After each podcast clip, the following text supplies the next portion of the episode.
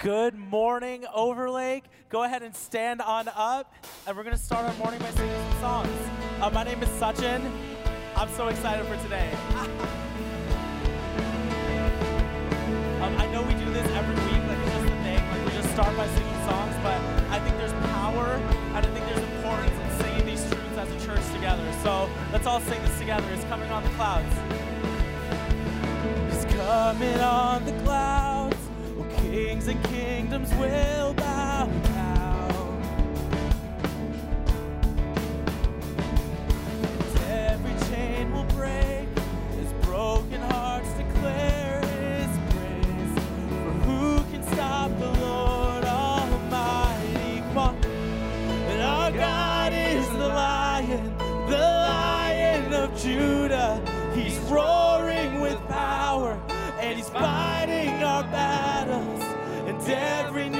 about.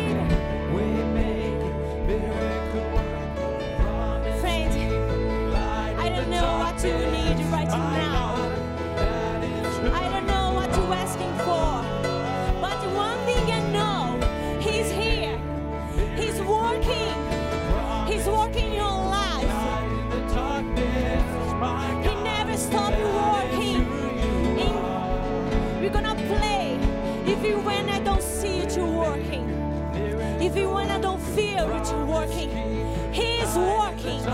He is working. He never stops working. Oh, even when, even when I don't see it working, even when I don't feel it working, you never stop. You never stop working. You never stop. see it, you working. Even when I don't feel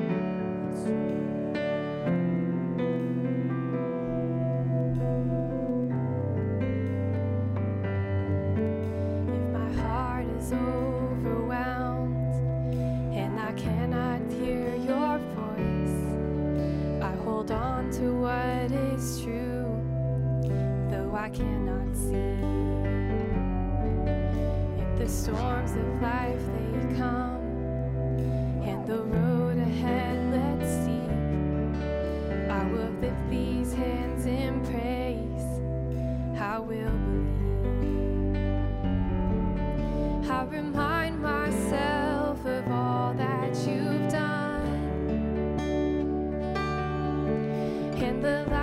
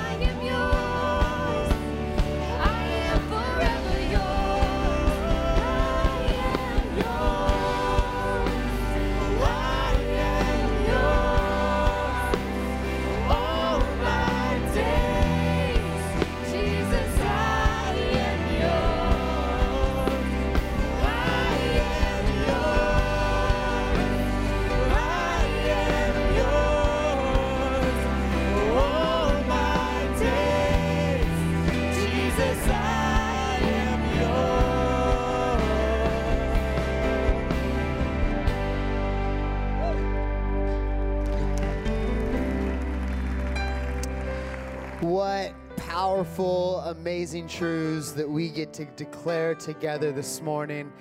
Good morning, Overlake. My name is Connor. I am one of the student ministries pastors here, uh, and I get the awesome privilege and honor of getting to hang out with our young adults. Quick show of hands if you would consider yourself a young adult. Let's see it. Raise them proud, raise them proud. We got some honorary young adults in the room this morning, honorary young adults. Hey, it's great to see you all. I want to invite you to just stay standing. When you came into this place this morning, there you were given a handout, and in that handout is a connection card. I want to encourage you to take a look at it at some point this morning. In there, you'll find a space for you to um, really help get connected to anything that's going on here at Overlake. Ministry does not start and end here on Sunday mornings, but we have things going on all week long that we'd love to help connect you to, to best serve you. There's also a part on that connection card on the back for prayer requests and we'd love to know how we can be praying for you and how we can be best serving you um, in whatever season of life that you're in. Uh, there's going to be a time at the end of service. Hold on to that connection card. There's going to be time at the end of service where you can put that in a bucket. They're going to be get passed around. And if this is your first time with us this morning, real quick, Overlake, can we give a big welcome to all the first timers this morning here with us? Welcome glad that you would choose this Sunday to be with us. And I want to invite you, if this is your first time, to hold on to that connection card. And after service, you can head right outside, first floor. There's a connection center. You can take that connection card, turn it in, and we'd love to give you a gift. Just our way of uh, saying that we're honored and we're glad that you chose this Sunday to be with us. Uh, this is what we're going to do. We're going to take a few moments, turn to the person next to you, somebody you haven't seen in a while, give them a high five, a handshake, or a hug, and we will be right here in just a few moments.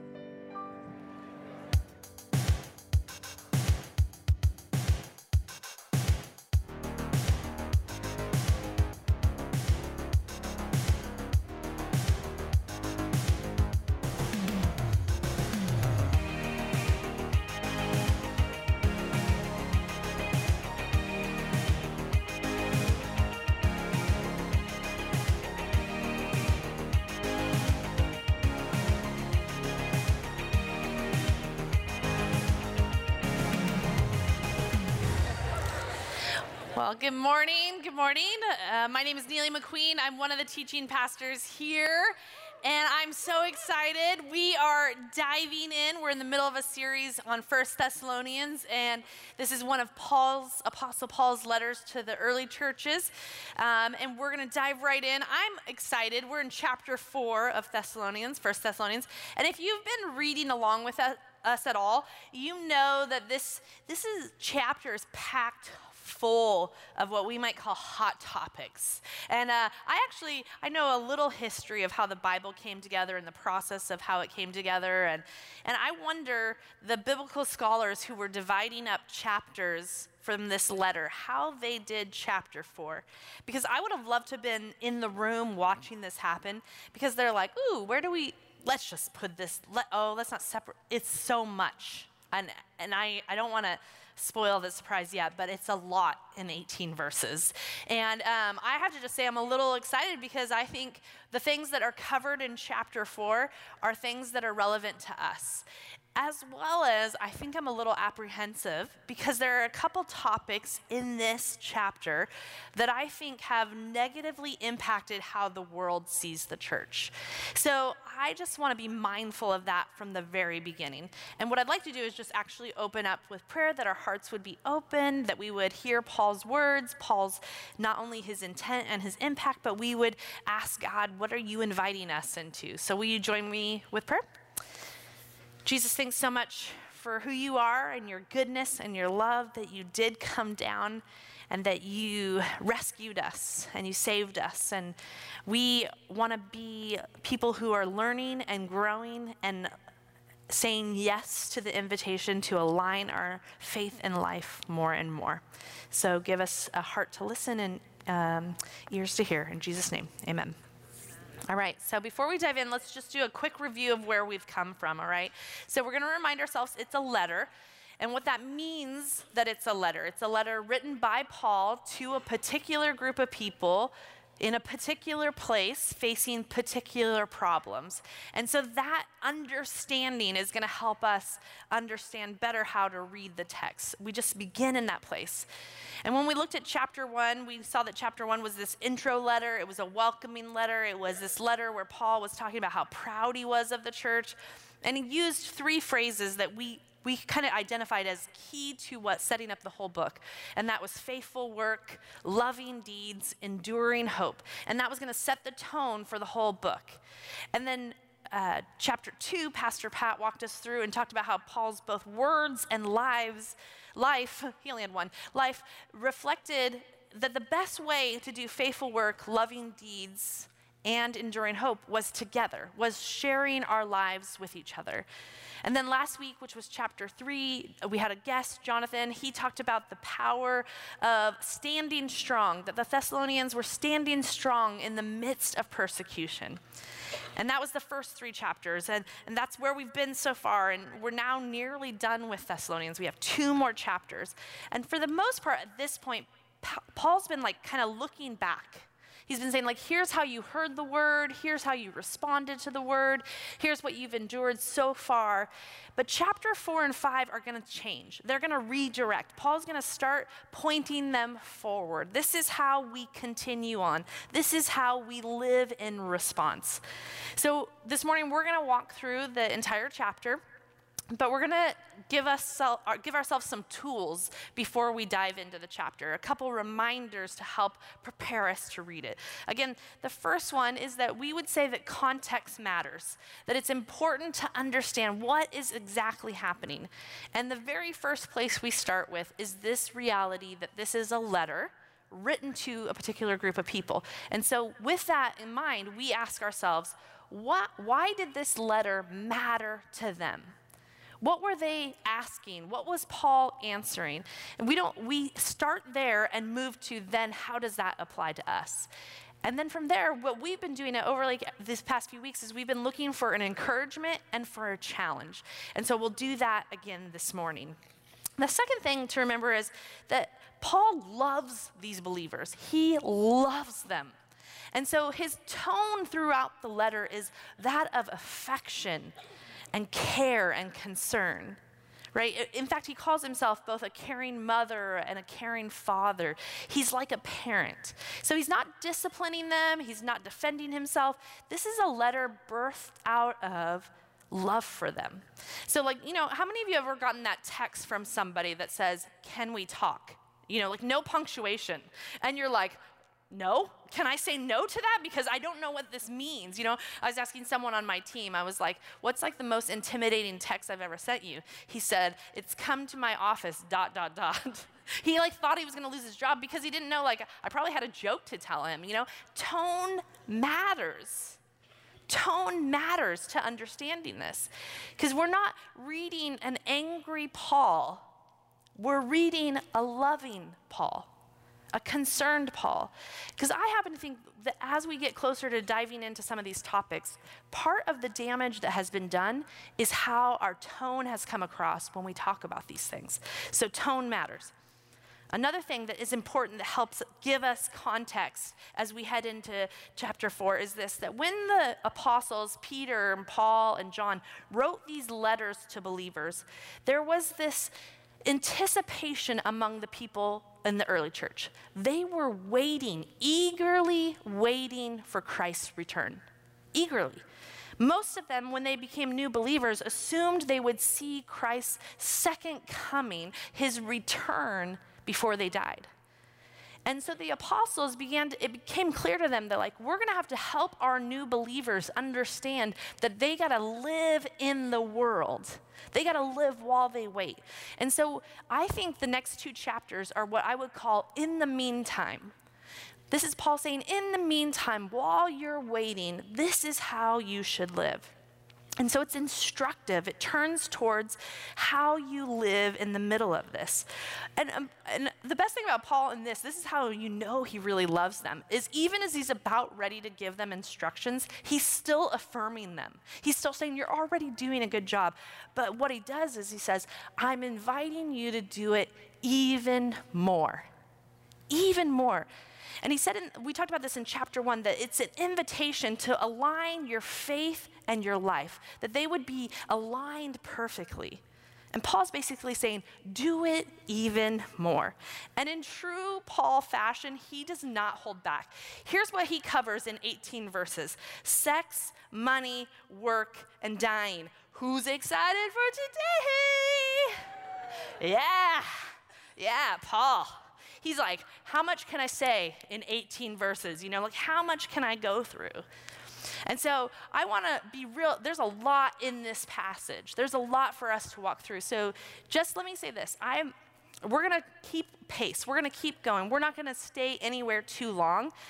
And so there's going to be missing information for you. So what I've done is on your notes is there's some recommended resources. If we talk about something today that catches your attention that you're curious about. One, if you have a lot of questions, I'd love for you to engage with someone, ask someone, get, get coffee with someone. Or pick up a book. Pick up a book and do a little research on some of these things. So don't hesitate to kind of take the next step there. Okay, and then the final tool we need as we dive into chapter four is this reminder that this email, I'm this email. is a reply all, okay? it's not a singular. There are, I don't know why, I'm, okay, so sometimes the apostles wrote letters to one person. They did. Sometimes there were letters to individuals, but this is to a collective group of people. And thanks to the printing press and thanks to translators, you and I have the privilege to own a Bible, probably a lot of them, and read it by ourselves. And there's something that happens when we read a Bible in isolation that I think can be negative. And that's what we do is we personalize it too soon and we make it about an individual. So when we're reading Paul and we see the word you, our assumption is me. When really, to really understand what's happening, Paul is saying, y'all. Y'all are. Anyone from the South here? You know, like, you guys, you know, when he says you, he's saying, you all need to do this. You all need, not just me, right? It's collective.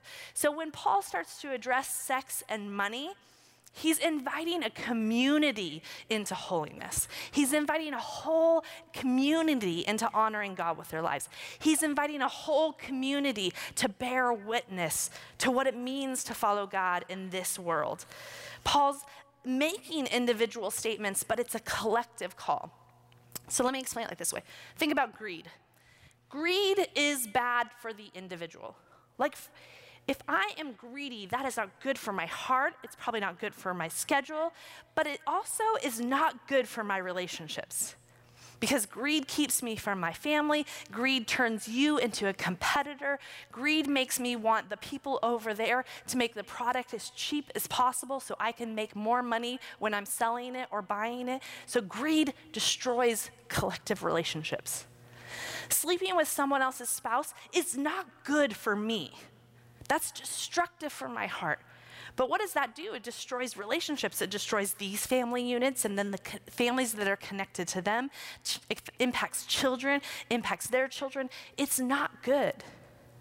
It's a collective call to holiness, not just an individual.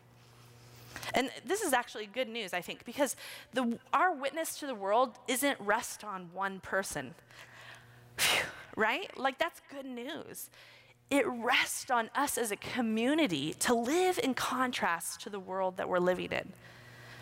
So, those are our tools. So, now let's dive in to Paul's instructions on sex, money, and dying. So, we're going to start right with verse 1 in chapter 4. Finally, dear brothers and sisters, we urge you in the name of the Lord Jesus to live in a way that pleases God, as we have taught you. You live this way already, and we encourage you to do so even more. For you remember what we taught you by the authority of the Lord Jesus. Okay, so I'm going to give you the encouragement right off the bat because it's right there. And the encouragement is this you are already pleasing God. Do so even more. Paul starts this statement. He says, Finally, finally, I've built up to this moment where now I can tell you what it means to align your life and faith more. But one more time, Paul says, But here's the deal you're already doing it. You've heard our teaching and you're already putting it into practice. In another translation, it says, You're already pleasing God. Yes, you have stuff to work out. Yes, you have more aligning of your life and faith to do, but you are pleasing God right now. Overlake, you are pleasing God. Your desire to know Him, your desire to love people, to serve the world, that is already pleasing God. But there is an invitation to more. There's an invitation to more life, more love, more connection, more faith and life aligned. So be encouraged. And like Paul, I'm going to turn now to the challenge. I'm going to jump right in. And this is the challenge that faith continues to inform the way we live and die. So we'll jump in starting verse 3. God's will is for you to be holy, so stay away from all sexual sin. Then each of you will control his own body and live in holiness and honor, not in lustful passion like the pagans who do not know God and his ways. Never harm or cheat a fellow believer in this matter by violating his wife. For the Lord avenges all such sins, as we have solemnly warned you before. God has called us to live holy lives, not impure lives. Therefore, anyone who refuses to live by these rules is not disobeying human teaching, but is rejecting God who gives his Holy Spirit to you. So, the first faith in action here, and you can write this on your hand, fill it in your handout, is faith means surrendering our bodies to the Holy Spirit. Now, I think the conversation around sex is awkward and uncomfortable anywhere the conversation is happening, but especially in church. In fact, I think we just automatically turn to shame in this conversation in church.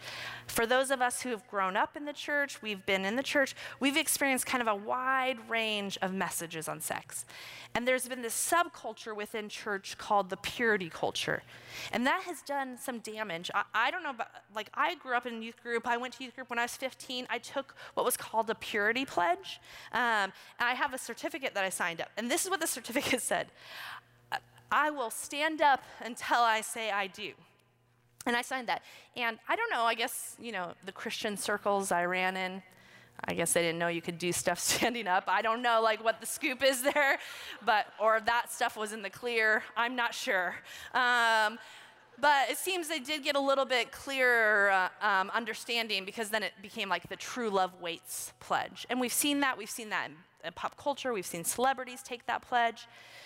And what happened for some of us is that we walked out of church pretty confused about sex because we began to tie our value and our worth to sex.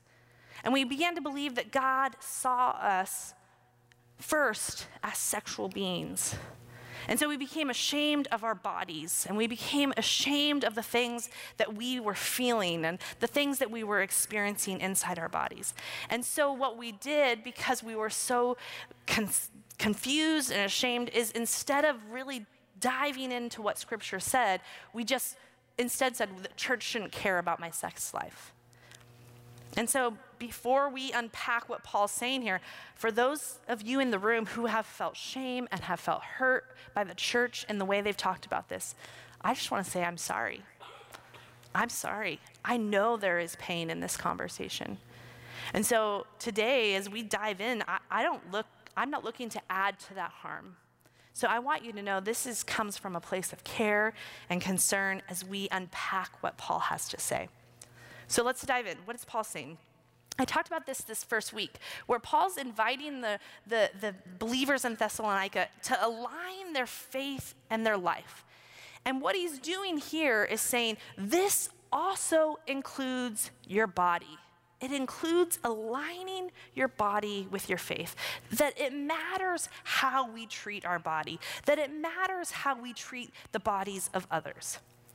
So, what's happening in this time in, when Paul's writing this letter is the first thing he references the pagans. And what the pagans were doing in the pagan temples, they were like almost like brothels. There was like prostitution and there was rituals that became part of pagan practices around sex. And then there's this other thing that he hints about is that there's this practice that the powerful can have access to any woman they want, anybody's wife or woman. And so Paul's saying to the young believers look, when you look around and you see these practices happening all around you, Paul's saying, stay away from them. Stay away from them. Don't steal someone's wife. In fact, what does he say? He goes, he says this, honor God with your what? Your own body. Take control of your own body. Honor the Holy Spirit's work in you. And Paul's not saying like the body is bad either. There was this mindset, this dualist mindset that body was bad, body was evil, and only the soul was good. And Paul's actually inviting the Thessalonians to understand that this aligning of life and faith, it includes the body. It includes their practices with their body. They should align those practices with what the Holy Spirit is doing inside of them. That, that was contrast to what the world was living. It was completely opposite to what the world was doing. In fact, um, it, they, were on, they were surrendering their bodies to the Holy Spirit, and it, and it bore witness. They stood out. They stood out. I love this. One of the things that was said about the early church by like historians or writers during that time. This is what they said and about the early church. I don't think we understand it. It kind of goes over our head a little bit because we're not living in the same kind of culture. But it says this of the early church. They shared everything but their wives. They shared everything but their wives. It's interesting what, what we don't understand, again, because it's not our culture, is this is actually an elevation of women right? Women were property, and he's saying, no, they too should control their own body. There's something happening there. Let that sink in. So, what does this mean for, for us? I think we've lost our ways in how we view our bodies. I think we've been quick to say our body is bad. And I think we've allowed people with power to take advantage of those without power. And I, I, happen to believe that the world is desperately looking for a church that is counter to that message. They're looking for a church that says, not us. We're not part of that. That we don't subscribe to those patterns. And I think, unfortunately, sometimes that's not what they found. But here at Overlake, this is, this is important. We reject the lie that says our bodies don't matter. We reject the lie that says powerful can take advantage of the weak. And we're going to be a place that allows the Holy Spirit to guide our bodies. We'll be a place that says any practice that allows the powerful to do with others as they wish a rejection of God's authority and therefore evil. That includes human trafficking, domestic violence, sexual assault. They don't have place here in this family. That's it. That's what we just believe. We commit to being a body of believers who allow our bodies, our individual and our collective bodies, be surrendered to the Holy Spirit. So then it, it changes, it moves somewhere else. This is the next fill in. Faith shapes our generosity and the way we work. Verse 9, we pick up. But we don't need to write to you about the importance of loving each other, for God Himself has taught you to love one another. Indeed, you already show your love for all the believers throughout Macedonia. Even, dear brothers and sisters, we urge you to love them even more.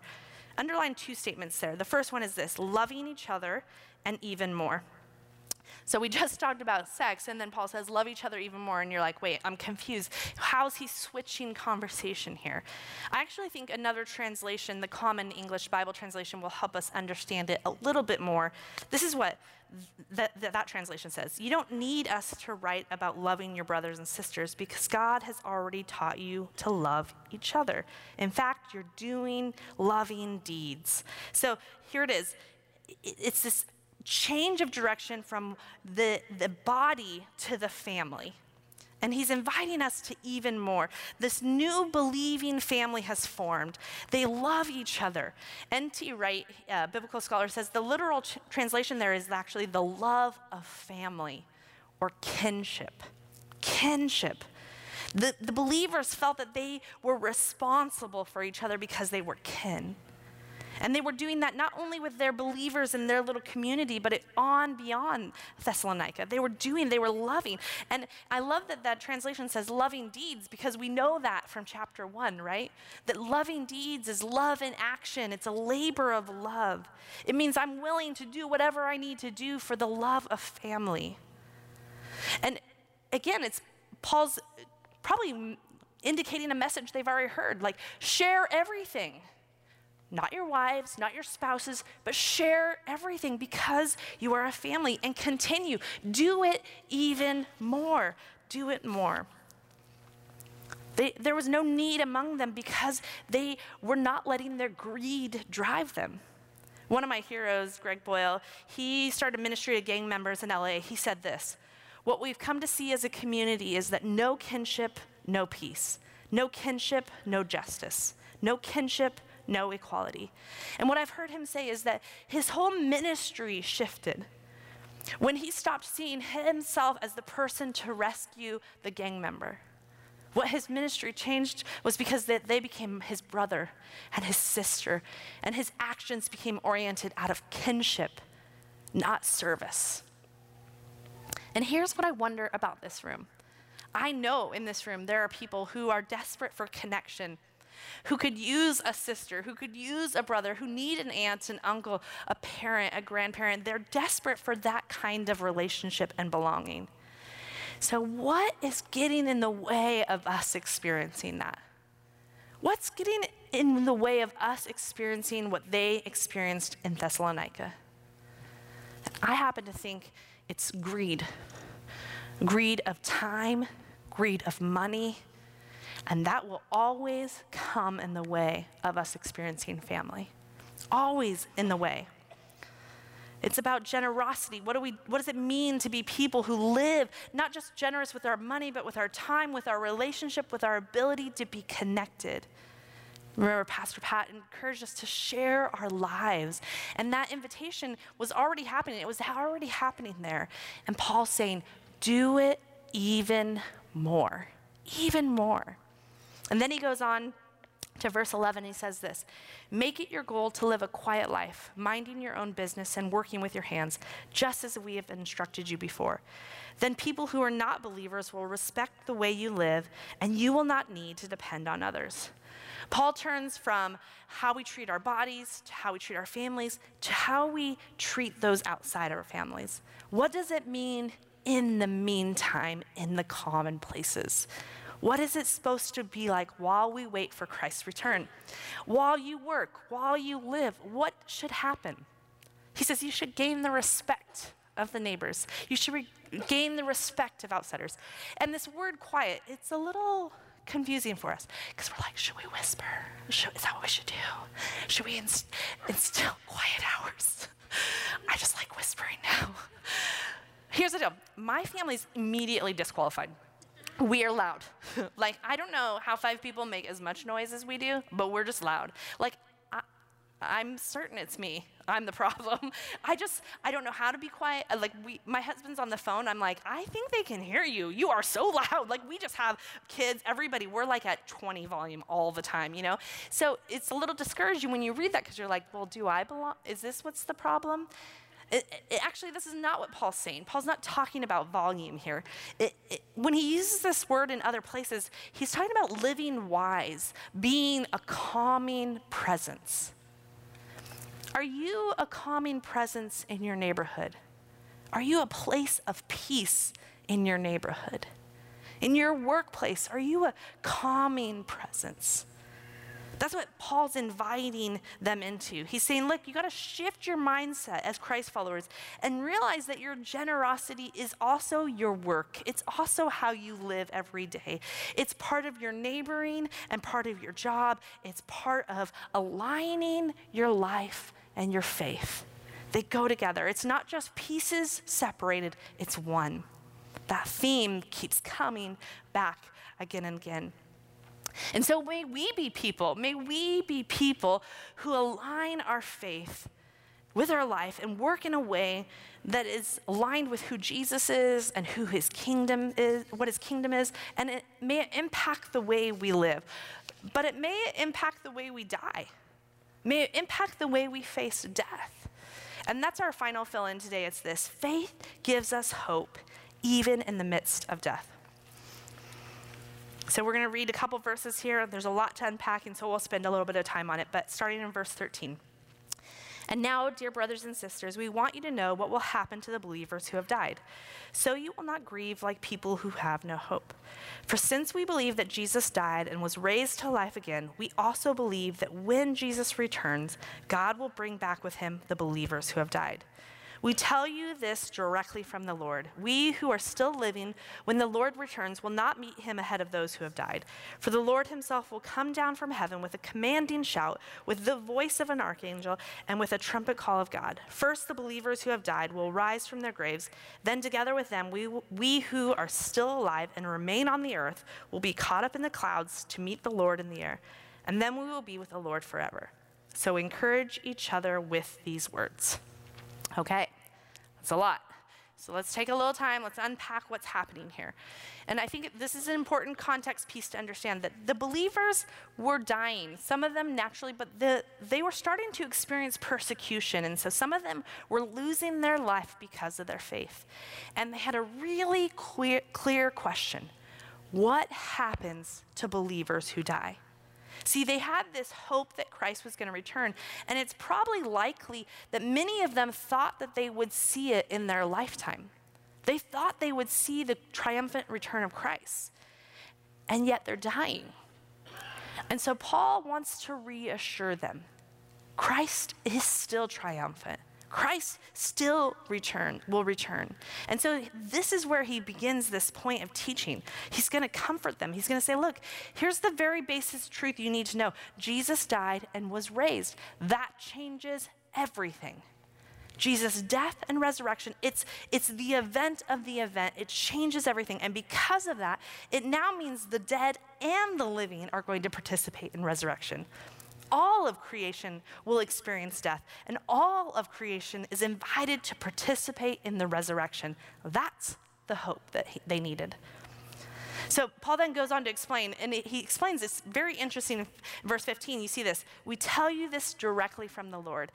Paul's saying, like, this is what we've been told. Because Paul actually never you know, he was not a disciple, he was not walking with Jesus, but he's saying, This is what's been passed on that Jesus himself has said. And this is a place where people have a lot of different opinions or thoughts about what is Paul actually saying happens here. And there is a group of people who, when they come together and they study, they, they use this passage as making a case for what we call the theology of rapture, of the rapture. And this is where believers, all believers, will be raised and removed from heaven to earth in a moment in a blink of an eye. When I was in junior high, I watched this movie. It's a very old movie, very, very old, called um, A Thief in the Night. It's like way before the Left Behind books or movies. It's like way old. I mean, the effects are amazing. It's amazing, right? But I watched that when I was in junior high, and I will tell you, from that moment on, every nightmare since that moment was about me being left behind, like 100%. Like my dad, I would like wake up in the morning and I thought my dad was supposed to be home, and he wasn't there, and I was like, I've been left behind. It's happened, like everywhere. Like we'd be in a crowded place, like I, all of a sudden couldn't find my dad. It's happened. I'm gone. You know, like what? And I, I want to admit, like that says something a little bit about me needing to work some stuff out. But that is, that's this idea of the rapture, that they would just be pulled up and out. And that's what some people um, take away from this passage. There are others who say Paul is using metaphors or image from the Old Testament, just like Jesus did, to more point to Christ's triumphant return, where he'll rule heaven and earth together. That Paul isn't actually explaining an exit strategy. That in fact, the idea that they meet in the sky is a joining of heaven and earth as one kingdom in which Christ reigns. And that's the, the resurrection of all creation. So, again, there's some tension, there is a little bit of different perspectives on what this passage is saying. Here's what I want to do I want to encourage you if this is something you're really interested, uh, pick up a recommended resource. Surprised by Hope is a great book that walks through this idea and uh, through this passage. I'd encourage you do the research. But what's more infor- important for me today, because of the sake of our time, is I want to ask ourselves what we asked ourselves at the very beginning. And if you remember the first week, we talked about Professor Gordon Fee. He, he's a New Testament scholar. He wrote a book called How to Read the Bible for All It's Worth. He, he reminds us when we come to a text like this, we can't come with our question. And maybe our question would be, what's it going to look like when Christ returns? That, that's our question. The, the reader, the original reader, their question is, what about the people we love who have died? What happens to them? And so that's what Paul's addressing. And Paul's reassuring them that the believers, that not even death will separate them from the participation in the new resurrection. Not even death will keep them from participating in the resurrection of all things. And he's writing them and he's telling them this is what this is what you need to know in the midst of this. He's showing them that even the living, even the dead, all will be raised up. And Paul ends this short teaching. He says this encourage one, one another with this. The encouragement comes because in the midst of death, they can know because of their faith that when they're facing death for themselves, that that's not the end. They will get to participate. And for those who are grieving, it's an encouragement because those people that you have lost, you will be reunited with them with the resurrection. That's why it's encouraging. I mean, the reality is that none of those early believers saw Christ's triumphant return. Even Paul, they all died. And yet, the hope is not that they, they didn't see it, the hope is that they will see it. That death doesn't have the final word for them, and death doesn't have the final word for us. Because of faith, we face death with a promise of hope hope that those who have gone before us will participate with us, and hope for those who have lost that even in our grief, we can cling to the hope of resurrection. This is the promise. This is the hope that fuels our faith. And I want to encourage you this, this morning, family. I want to encourage you that how we live in the meantime while we wait matters how we, what kind of people we become. People who align our life and faith, who bring them and merge them together. May we be people like the Thessalonians, who, this is what, I want to remind you what was said of the Thessalonians in chapter 1. It says this Every time we think of you, we thank God for you. Day and night, you're in our prayers as we call to mind your work of faith, your labor of love, and your patience of hope in following our Master Jesus Christ before God our Father. It's clear to us, friends, that God not only loves you very much, but also has put his hand on you for something special. When the message we preached came to you, it wasn't just words, something happened to you. The Holy Spirit put steel in your convictions.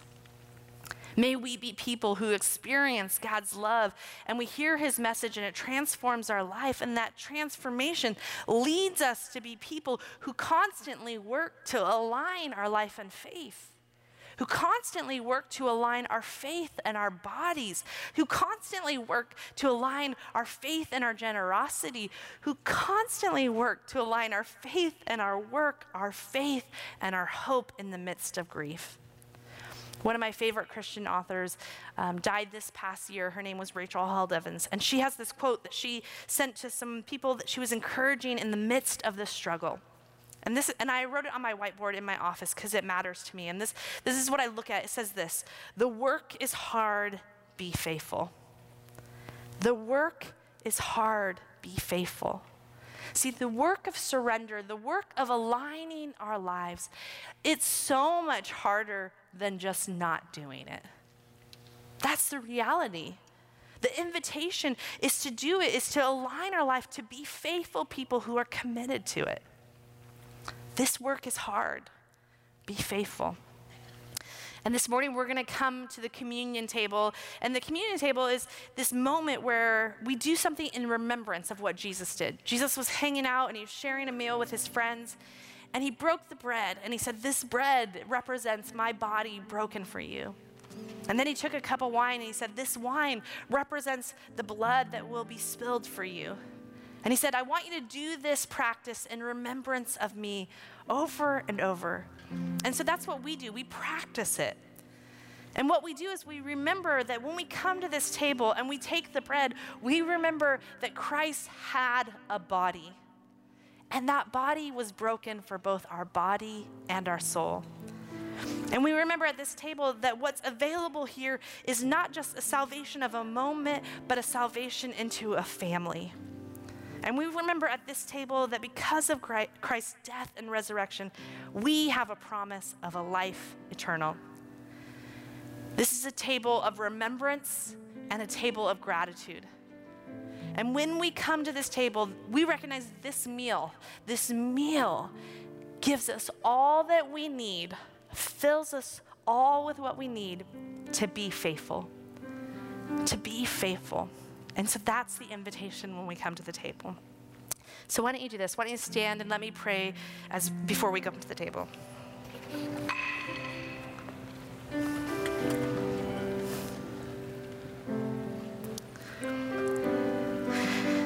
Jesus, we say thank you for the gift of your life, the gift of your death, the gift of resurrection. And Jesus, as we participate in this meal as a remembrance, God, may it also be an invitation to participation, to participate in aligning our life with our faith, to be faithful people because you have been so faithful to us. In Jesus' name, amen.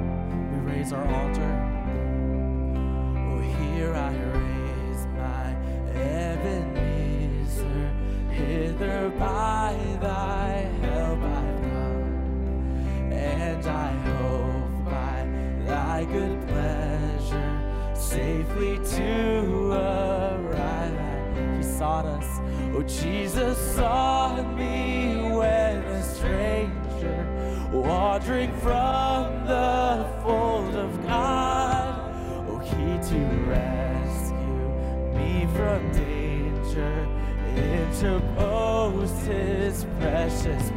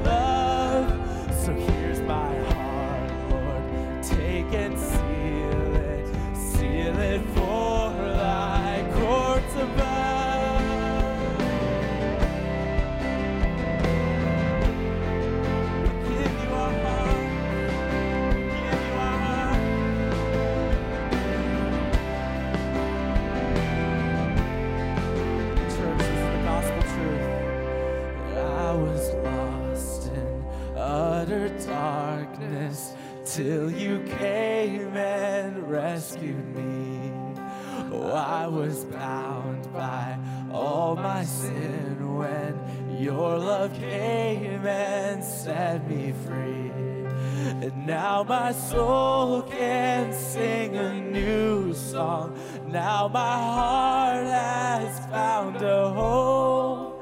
And now your grace is ever with me. And I'll never be alone. Come on. And now my soul can sing a new song. Now my heart has found a home. And now your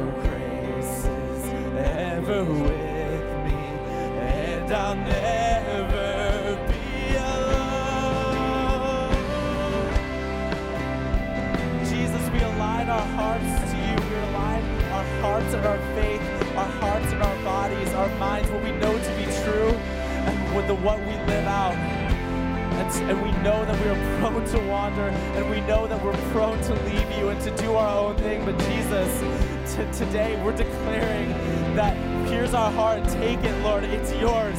We know, we know what we're reading, and we know what you're saying. And so, God, like we just go after you, and we just go after the thing you want. We owe you everything. Let's sing this one last time. Oh, to grace, how great a debtor. Oh, daily I'm consumed. We align our lives with Him, so let your goodness, like a fetter, bind my wandering heart to Thee. Oh, prone to wander, Lord, I feel it. I'm prone to leave the God I love. So here's my heart, Lord. Take and seal it. Oh, seal it for thy. Let's sing that one more time. Oh, here's my heart, Lord. Take and seal it. Seal it for one more time that we align our hearts to what He wants.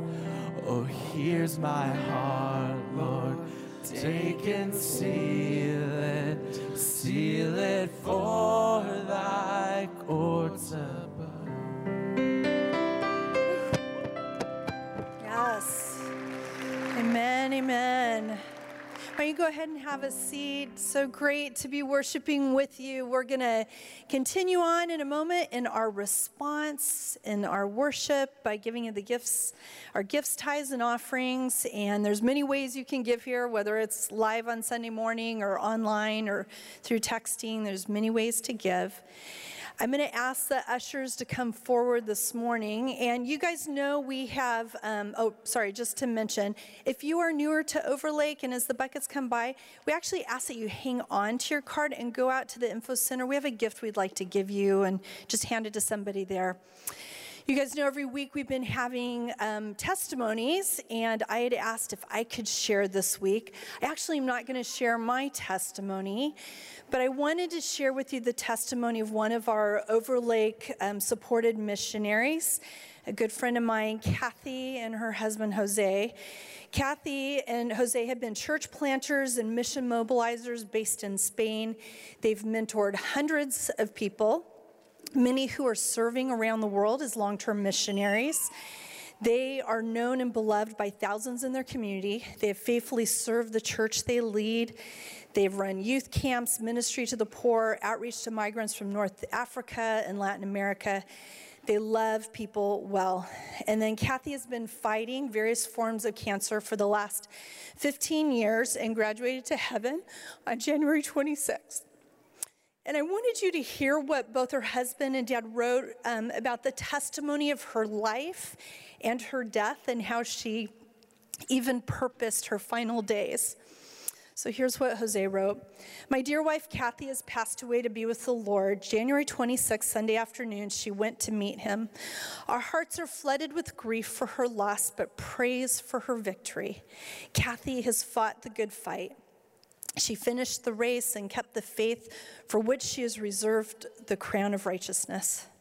15 years of struggle with cancer have ended in victory. Her fight against cancer has been a way to show the grace of the Lord to unbelievers and Christians alike. The enemy tried to destroy her by giving her cancer, but she continued to serve and glorify the Lord. Then she went through several surgeries, but she continued to praise the Lord. She went through about six different cycles of chemotherapy throughout these years, and she showed testimony of her joy in the Lord, surprising both patients and doctors. Then she lost her smile due to a facial paralysis, but kept smiling both with her spirit and words. Then she was impeded from walking, but our church rented a motorized wheelchair so she could go out to the street and share the love of the Lord. Then she was unable to sit straight but invited friends and neighbors to come in and hear the gospel from her in bed. And when she started losing her voice, encouraged the believers to strengthen their faith, give instructions for her funeral, said goodbye to the family, and asked the Lord to enter his presence. From our living room, holding our hands and surrounded by the family, she departed to be with the Lord. The last thing Kathy did before going to heaven was to plan her own funeral. She knew that many people and friends would attend. The large auditorium where the funeral was held was packed out with people. Kathy has always carried a special spiritual burden for the salvation of many of her friends and neighbors, and she wanted them to hear the gospel one more time. She invited a personal family friend who was a pastor from the city to preach. He gave a message from the book of Philippians For me to live is Christ, and to die is gain. So, friends, let's remember the Kobo family in our prayers as they continue to, the rest of the family continues to serve and grieve the loss of this blessed woman in their life. But Kathy's life and ministry and even her death is such a model for us to live out the challenge of today of aligning our life around God's kingdom purposes. So I know today there's a lot in that message. Excellent job, Pastor Neely. Thank you so much. Yeah, a lot of hot topics going on. Thanks, Neely. Um, I, I, know the Spirit of God is stirring in people's hearts. I've had a few of those conversations already this morning. And so I want to challenge you today to take a spiritual step. Like, if the Spirit's revealing something, take a step of faith and pray with somebody. We have great people down here on the first floor would love to pray with you. Look for the signs, and someone will greet you and pray with you. And in two weeks, friends, this auditorium is going to be full of foster and adoptive families from around the state and out of state. We're so excited to host the Refresh Conference. You guys can clap for that because that is a ministry of Overlake and it has tremendous ripple effect through the state and you guys are part of that if you'd like to volunteer for it there's a table you can stop at but i wanted to let you know the thursday before we're doing a one day parenting seminar that's not just about foster and adoption, it's for any parent. It's by Dr. Tina Payne Bryson, who is actually New York Times best-selling author. The power of showing up. So we would encourage you to come. It's only $50. You get a book. It will be a powerful experience. If you know parents, you want to encourage them to check it out and you can find out the information online. So why don't you all stand up and receive our blessing today?